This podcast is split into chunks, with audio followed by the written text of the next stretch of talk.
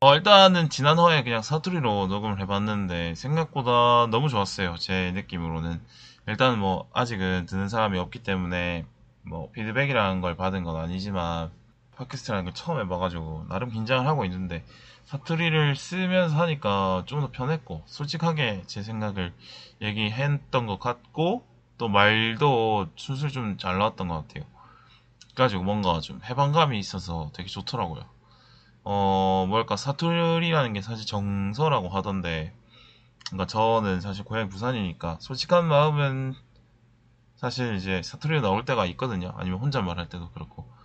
그러면서, 근데 서울에서 일하고, 뭐, 서울에서 학교를 다니고 이래서 그런지, 이제 표준어를 주로 써왔고, 또 주위 사람들도 제가 표준어 쓰는 걸 당연하게 생각을 하고 있고, 말 안 하면 사실 부산 사람인 걸잘 모를 정도가 되긴 했는데, 그래서 그런지 오히려 지금의 기본 세팅은 표준어라서 그런지 사투리를 쓰는 게 뭔가 저의 또 다른 캐릭터, 또 다른 가면처럼 느껴져가지고 오묘하더라고요. 난 원래 부산 사람인데 뭔가 사투리 쓰는 게 또 새로운 어떤 저의 자아같이 느껴져서 뭐 설명하기 좀 어려운 감정인 것 같은데 좀 재밌더라고요. 그래서 뭐 사투리로 녹음을 해보는 것 나쁘지 않을 것 같다 이런 생각이 듭니다.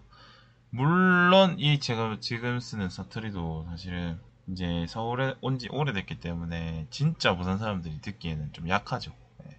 억양이 이제 조금 이제 많이 약해졌기 때문에 뭐 이 정도면 들으시는데 어려움은 없을 것 같다는 생각이 들어갖고 한번, 해보겠습니다. 근데 뭐 그래도 표준어를 할 수도 있기 때문에 표준어를 쓸 때 안 쓸 때 사투리를 쓸 때 안 쓸 때 이거를 기준을 정해가지고 좀 나눠서 녹음을 해볼까 이런 생각이 듭니다. 어 일단 오늘 영화 본 게 645라는 영화고요. 오늘 아침에 생각보다 일찍 일어났어요. 왜 그런지 모르겠어. 나이가 먹어서 그런지 잠을 깊게 못 자는 것 같은데 어쨌든 일요일 아침에 생각보다 일찍 일어나가지고 저 같은 경우는 일찍 일어나면 그냥 일단 움직이거든요. 다시 너 낮잠을 자든가 하지. 근데 생각보다 일찍 일어났는데 뭐 할까 싶었는데 좀 주말을 좀 웃으면서 생각하면 좋을 것 같아가지고 갔는데 아, 또 재미가 없었습니다. 뭐 물론 이거는 분명히 감안하고 가야 될 점이 분명히 있는데 재미없게 볼 수밖에 없는 상황이었어요. 일단은 생각보다 잠을 좀 일찍 깨가지고 수면이 좀 부족해서 정신이 맑지 못했다.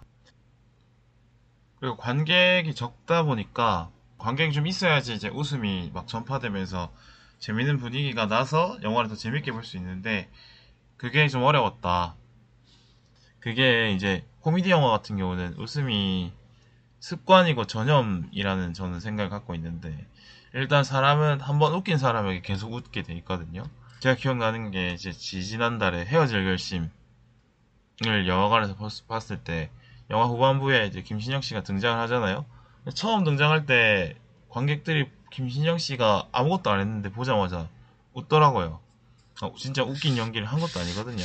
진지한 연기를 하고 계신데 관객들이 웃어요. 이거는 김신영 씨가 연기가 잘못된 게 아니라 그냥 사람들이 개그우먼 김신영을 보고 웃어왔던 습관이기 때문에 웃었던 거라고 저는 생각합니다. 예를 들어서 뭐 예능 프로에 나오는 이수근 씨도 음, 뭘 막 하려고 막 개드립을 치고 막 농을 치고 꽁트를 하려고 하기 전에도 벌써 웃기거든요. 왜냐면 그 이수근이 웃길 거라는 걸 알기 때문에 그냥 표정에 장난기만 이제 나 이제 시동 건다 드릉드릉 한다 이 표정은 봐도 웃기단 말이에요. 그런 게 보면 웃으면 습관의 영역이 있다 뭐 그런 거 생각이 들고 음 저를 예로 들어보면 제가 이제 대학교 다닐 때 교양 수업으로 스키 캠프 갔거든요. 저녁 시간대 되면 방팅을 합니다. 방팅이라고 인터폰을 여기저기 걸어가지고 다른 지역에서 온 여자 대학생 방이 있을 거 아니에요. 그 방 분들에게 전화해서 방팅 하실래요? 물어보고 성사가 되면 여성분들이 저희 방에 와서 같이 뭐술 먹고 하는 거죠. 그거를 하고 있었는데 근데 이제 뭐 분위기를 띄우려고 이거저거 열심히 했었거든요. 그때도 열심히 했는데 어떤 것 때문에 웃겼는지 기억이 안 나요. 어쨌든 근데 제가 좀 웃기기 시작을 해서 사람들이 저가 얘기하면 좀 많이 웃을 웃기 시작할 때 그 기분 좋잖아요. 분위기 좋았죠. 근데 어떤 특이한 반응을 보인 한 분이 계셨는데 그 여성분은 제가 이제 계속 웃기니까 뭐만 하려고 하면 막 제가 아무 표정 안 지어도 얼굴만 봐도 웃는 상태가 된 거예요. 그래서 일부러 더 놀리려고 막, 막 표정으로 장난기를 막 그 사람만 웃기려고 아무 말도 안 하고 그냥 막 쳐다보면서 막 장난기 있는 표정만 지어도 막 웃는 그랬었던 일이 있었는데 음, 그런 사건을 돌이켜 봐도 확실히 웃음은 습관인 것 같다는 생각이 듭니다. 또 웃음은 전염이 되잖아요. 옆 사람이 웃으면 나도 웃게 돼 있어요. 그래서 누가 한번 웃기 시작하고 재밌는 얘기가 나오기 시작하면 분위기가 싹 올라가는 게 있지, 않습니까? 극한 직업 볼 때도 그랬던 것 같은데 극한 직업을 영화관에서 볼 때 이제 영화관 전체에서 누가 계속 웃고 하니까 전체적으로 아 이거 재밌는 장면이거나 웃어도 되는구나 하면서 분위기가 좀 편해지면서 다 같이 웃게 되면서 재밌게 봤었던 기억이 나요. 근데 제 옆에 앉은 유튜브는 끝까지 안 웃고 있던데 이게 웃기냐라는 표정으로 안 웃길래 내가 좀 제가 좀 당황하긴 했는데 그래서 웃음이라는 게 습관이고 전염이기 때문에 초반부터 영화를 웃기기 웃음이 초반부터 터지기 시작하면 계속 이제 웃으면서 관객들이 이제 무장의제가 되고 어 조금 덜 웃긴 것도 그냥 웃게 우습게 받아들이는 그러니까 웃으면 결국에는 관객들의 태도도 되게 중요한 거죠. 어 그렇죠. 예를 들어서 뭐 아까 뭐 이수근 이수근이나 김신영 씨 예를 들었는데 한 번 터트린 배우가 계속 나오면 저 사람이 또 저렇게 하겠지 하면서 미리 웃을 준비를 하고 있습니다. 그거를 이제 터 그걸 툭 건드려주면 웃는 거죠. 근데 645는 이거에 좀 실패를 한 것 같아요. 한 번 웃긴 배우가 계속 웃기는 거에 성공한 거는 고경표 말고는 없었던 것 같거든요. 그래서 아까 극한 직업을 말씀드렸는데 극한 직업처럼 초반부터 웃기고 그것이 꾸준히 유지되면서 이제 계속 웃음이 계속 나오고 그리고 극장 안에 관객들의 분위기도 좋고 이래서 두 시간 내내 재밌게 보고 나올 수 있었는데 그러니까 습관과 전염이라는 그 웃음의 뭐 원리 과정 이거를 육사오는 못 만든 것 같아서 아쉽었습니다. 뭐 이게 뭐 아까 말씀드렸다시피 이제 제가 컨디션이 좀 안 좋았고 영화관에 3명밖에 없었기 때문에 코믹 영화를 보기에는 음, 적절하지 않은 환경이었다는 걸 감안은 해야 될 것 같습니다. 근데 뭐 제가 생각했을 때 뭐 감안을 하더라도 재미가 그렇게는 없었어 없었던 것 같거든요. 제가 그에 대해서 좀 생각을 해보면 일단은 영화가 설정이 좀 과하죠. 어, 로또가 뭐 휴전선으로 흘러 들어가서 이걸 남한군과 북한군이 나눈다 이런 얘기인데 그게 보면 근데 이거는 사실 문제가 아니라고 생각합니다. 일단 영화가 코믹 영화라는 거를 초반부터 보여주고 있고 또 뭐 과한 설정 자체가 뭐 사실 그거를 못 받아들이면 못 받아들이는 관객의 문제지 사실 설정을 받아들이고 나서 설정 안에서 잘 구현이 되면 차라리 괜찮은 거죠. 네. 근데 제가 생각할 때는 이거를 설명하는데 초반에 시간을 많이 썼지 않나 생각이 듭니다. 진짜 재밌는 상황들은 이제 남북한 병사가 일주일간 서로의 진영에 포로 교환식으로 가게 되거든요. 사실 그때부터가 재밌는 상황이 많이 나올 거 아니에요. 왜냐면 서로의 정체를 들키지 않기 위해서. 이런 들키지 않으려고 노력하다가 결국엔 들키면서 그런 장면에서 웃음이 나오고 이게 이제 들킬까 안 들킬까의 긴장감이 어떻게 어, 무너지느냐 이거를 통해서 웃음을 만들 수 있다라고 생각을 하는데 그 본격적인 장이 좀 제 생각보다는 좀 늦게 생겼어요. 그래서 아까 말씀드렸다시피 처음부터 좀 웃음을 쌓고 가야 나중에 죽음 보상 하면서 계속 웃으면서 웃다가 나올 수 있는데 본격적인 시동이 늦게 걸리고 그것도 조금 이제 애매하니까 영화 끝나는 내내까지 그렇게 많이 웃을 일이 없었어서 좀 아쉽습니다. 만약 저 같았으면 음, 초반에 어떤 설정 얘기는 조금 줄이고 왜냐면 이제 분단 상황 휴전선에 대한 거는 많은 설명이 이미 한국 관객들에게는 많이 되어 있기 때문에 그걸 굳이 이렇게 깊게 설명하지 않아도 괜찮지 않았을까? 또 코믹 영화라서 그런 설정에 대한 설정에 대해서 엄격하게 관객들이 안 보기 때문에 그걸 좀 감안하고 좀 넘어가도 괜찮지 않았을까? 이런 생각이 듭니다. 영화를 보고 나와서 어떤 생각을 했냐면 웃으면 어떻게 발생이 되는가는 생각을 해봤는데 뭔가를 무너뜨릴 때 웃음이 나오더라고요. 예를 들어서 우리가 야자 타임 같은 거 좀 술 먹을 때 하잖아요. 그러니까 동생이 형 역할이 되고 형이 동생 역할을 하는 이러는 걸 하죠. 근데 그게 재밌는 포인트는 이제 형이라는 권위가 완벽하게 무너지고 동생과 형 동생의 권위가 완벽하게 역전이 되는 그런 게 이제 재미를 만들잖아요.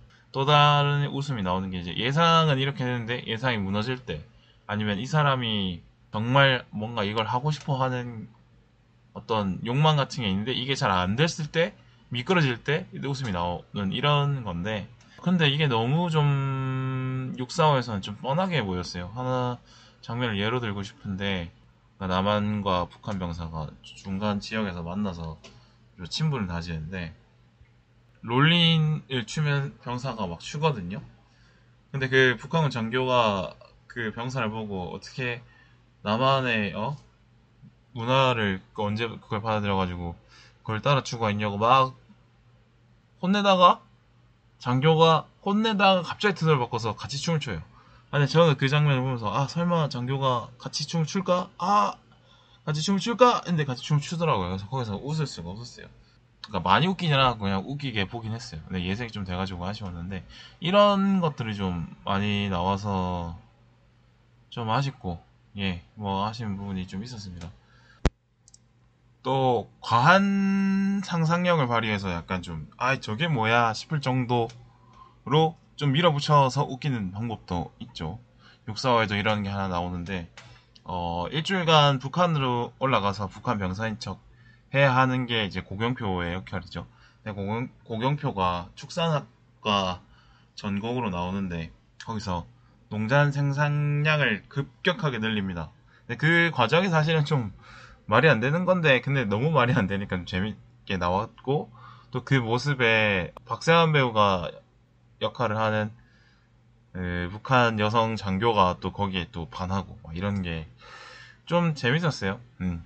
그런데 좀 그거는 좀 괜찮았던 것 같습니다. 근데 공감으로 재미를 만들기도 많이 하잖아요. 보면 개그 콘서트 보면 공감 개그 이런 거 많이 하는데 유튜브에도 그런 거 많죠. 어 근데 이제 그, 그 곽동현 배우가 했던 그 병사가 로또 당첨금을 찾으러 가는데 혹시나 도난을 당할까봐 로또 종이를 팬티 쪽에 주머니를 따로 만들어서 숨겨요. 근데 일단 그게 뭐 일단 성적인 코드가 웃음을 유발하기 좋으니까 뭐 그걸 활용한 것 같은데 그게 뭐 계속 이제 불안해서 누가 훔쳐갈까봐 손으로 계속 만지다가 그게 변태로 몰리고 그 사람 이동 경로가 다 SNS에 올라오고 그것 때문에 당첨금을 못 받, 못 받게 된다. 이런 건데, 그러니까 뭐 불편함과 그 뭐 블랙 코미디와 약간 좀 비슷한 그 선이 좀 어려운 부분인데, 제가 생각에는 그게 좀 재미는 없었거든요. 이게 뭐 아무래도 이제 요새 이런 이슈에 대해서 좀 민감할 뿐만 아니라 남성 입장에서 봤을 때는 성폭행 가해자로 몰릴 수 있다는 억울함들을 좀 갖고 계신데 그걸 좀 자극한 것 같고 여성들은 실제로 뭐 그렇게 좀 대중교통 속에서 불쾌한 경험을 하시기 때문에 둘 다 약간 불편함만 자극했지 이게 재미로 느껴지진 않았어요. 이게 좀 이거는 좀 실패하지 않나 생각이 듭니다. 근데 이 영화를 보면서 생각을 한 게 아, 웃음을 만드는 게 되게 어려운 거구나. 한번 다시 생각을 하게 되고요. 어, 뭐 상황으로 웃길 수도 있고, 아니면 그냥 사람 캐릭터가 웃길 수도 있고, 아니면 뻔뻔한 태도 때문에 웃길 수도 있고 한데, 근데 그게 이제 뭐 여러 가지 있긴 하지만, 이게 정확하게 뭐 논리적으로 표현이 되고 이런 게 아니어서 참 어려운 것 같습니다. 음. 왜 재미없을까를 지금 제가 설명을 해보려고 해도 사실 좀 어려워요. 일반적인 이야기라면 이제 저게 좀 논리적이지 않다, 아니면 현실적이지 않다, 이렇게 비판을 할 수 있는데, 내 웃음이라는 거는 일단 기본적인 현실에서 현실적이지 않은 얘기를 하는 거고 논리적이지 않은 얘기를 하기 때문에 웃기는 거라서 그러니까 좀 더 비논리적이었어야 돼. 좀 더 현실적이지 않았어야지라고 그러니까 비판의 기준점이 없는 거죠. 그래서 좀 어려운 것 같습니다. 비판을 하는 것도 어려운데 이거 실제로 창작하려고 하면 더 어렵겠다는 생각이 듭니다. 아 웃음이라는 거에 대해서 좀 더 공부를 해볼 필요는 있겠다는 생각이 들었어요. 아, 근데 그런 의미에서 극한 직업은 참 좋은 코미디 영화다 생각이 들었습니다. 네. 극한 직업은 진짜 처음부터 끝까지 계속 웃기잖아요. 그게 참 대단한 것 같고 또 이병환 감독은 그뿐만 아니라 멜로가 체질에서도 보면 웃긴 장면이 계속 잘 나오거든요. 근데 그 선이 막 불쾌한 선을 넘지 않고 그 다음에 되게 공감도 되고 다양한 웃음의 방법으로 웃음을 만들어낼 줄 알더라고요. 그래서 이병헌 감독은 참 그래도 대단한 사람이다 이런 생각이 들었습니다. 어, 이 영화를 보면서 이제 유튜브와 영화에 대해서 비교를 하게 될 수밖에 없는 것 같은데 사실 이제 요새 TV에서도 코미디 프로그램이 없고 영화도 코믹 영화 잘 안 나오면서 이제 코믹이라는 것 자체가 대부분 약간 유튜브의 영역으로 많이 넘어가 있는데 유튜브 컨텐츠가 코믹 장르에서 좀 유리한 점이 있긴 한 것 같습니다. 일단 일상의 장소를 활용하잖아요. 유튜브 컨텐츠는 대부분. 그래서 그런지 어, 떤 공감대를 형성하기 좋아 좋고 그 다음에 어, 상황이 이미 이제 시청자들이 일상에서 경험한 것들이 많기 때문에 굳이 상황 설명을 굳이 안 해도 되고 어, 이거를 일상 상황을 재현하면서 공감을 살짝 유도하거나 아니면 좀 일상 상황을 좀 과장하거나 좀 비틀거나 이렇게만 하면 웃어, 웃을 수 있단 말이죠. 그래서 이런 부분은 유튜브 컨텐츠가 코믹을 만들기에 좀 유리한 부분이 있는 것 같다. 음. 시청자들이 비슷한 웃음 포인트에 익숙해지면 이거에 아까 말씀드렸, 말씀드렸다시피 시청자들은 웃었던 것에 한 번 더 웃는 거에 익숙하니까 약간의 상황만 조금씩 조금씩 바꿔가면서 웃음 포인트들을 좀 우려먹을 수도 있다. 이런 부분에서 유튜브 컨텐츠가 코믹물을 만들기에는 좀 유리한 부분이 있는 것 같고요. 반대로 코믹을 영화가 유리한 점도 있죠. 아까 말씀드렸다시피 이제 웃음이 반복이 되고 그다음에 그 옆 사람에게 전파가 되기 때문에 이거를 둘 다 활용할 수 있을 정도로 그 어느 정도 웃음의 강도가 올라가면 그 뒤는 조금 허술해도 좀 덜 웃겨도 웃기는 분위기는 유지가 된다. 이런 것이 좀 유리한 점이 있는 것 같습니다. 근데 그거를 좀 이번 645는 살리지 못한 것 같아서 뭐 아쉽다는 얘기 다시 한번 드리고 오늘 645를 보면서 극장 영화의 다양성이 좀 많이 줄어들겠다. 는 생각이 들었습니다. 뭐 645가 재미가 없어서 645 같은 영화는 이제 안 만들어지겠다. 이런 게 아니라 그냥 제 개인적으로 드는 생각인데 영화를 보러 간다는 행위 자체가 예전보다는 경쟁력이 좀 떨어지잖아요. 그러니까 영화 보는 거 말고도 재밌는 활동들이 많이 있기 때문에 이제 영화관을 반, 영화관에 가야만 뭐 데이트 코스가 짜지고 이런 상황은 아니라는 거죠. 그러다 보니까 영화관에서 반드시 영화관에서만 봐야 하는 정도의 스케일을 가진 영화만 영화관에 걸릴 것 같다는 생각이 드는 겁니다. 어, 그렇지 않고서는 다른 다른 어떤 여가 거리에 밀릴 수밖에 없다는 생각이 들더라고요. 나 영화관만이 할 수 있는 규모가 있지 않습니까? 스크린 크기도 영화관에서만 봐야 그 스크린의 압도적인 크기를 볼 수 있고 영화관처럼 큰 공간에서 봐야 그 음향이 실현이 되기도 하니까 아무리 집에 홈시어터를 잘 갖췄다고 하더라도 영화관에 비교할 수는 없는 거죠. 그렇다면 이런 규모와 스크린이나 이런 큰 규모가 필요 없는 굳이 영화관에 안 걸릴 것 같다. 왜냐면 집에서 뭐 드라마 보듯이 보면 되니까.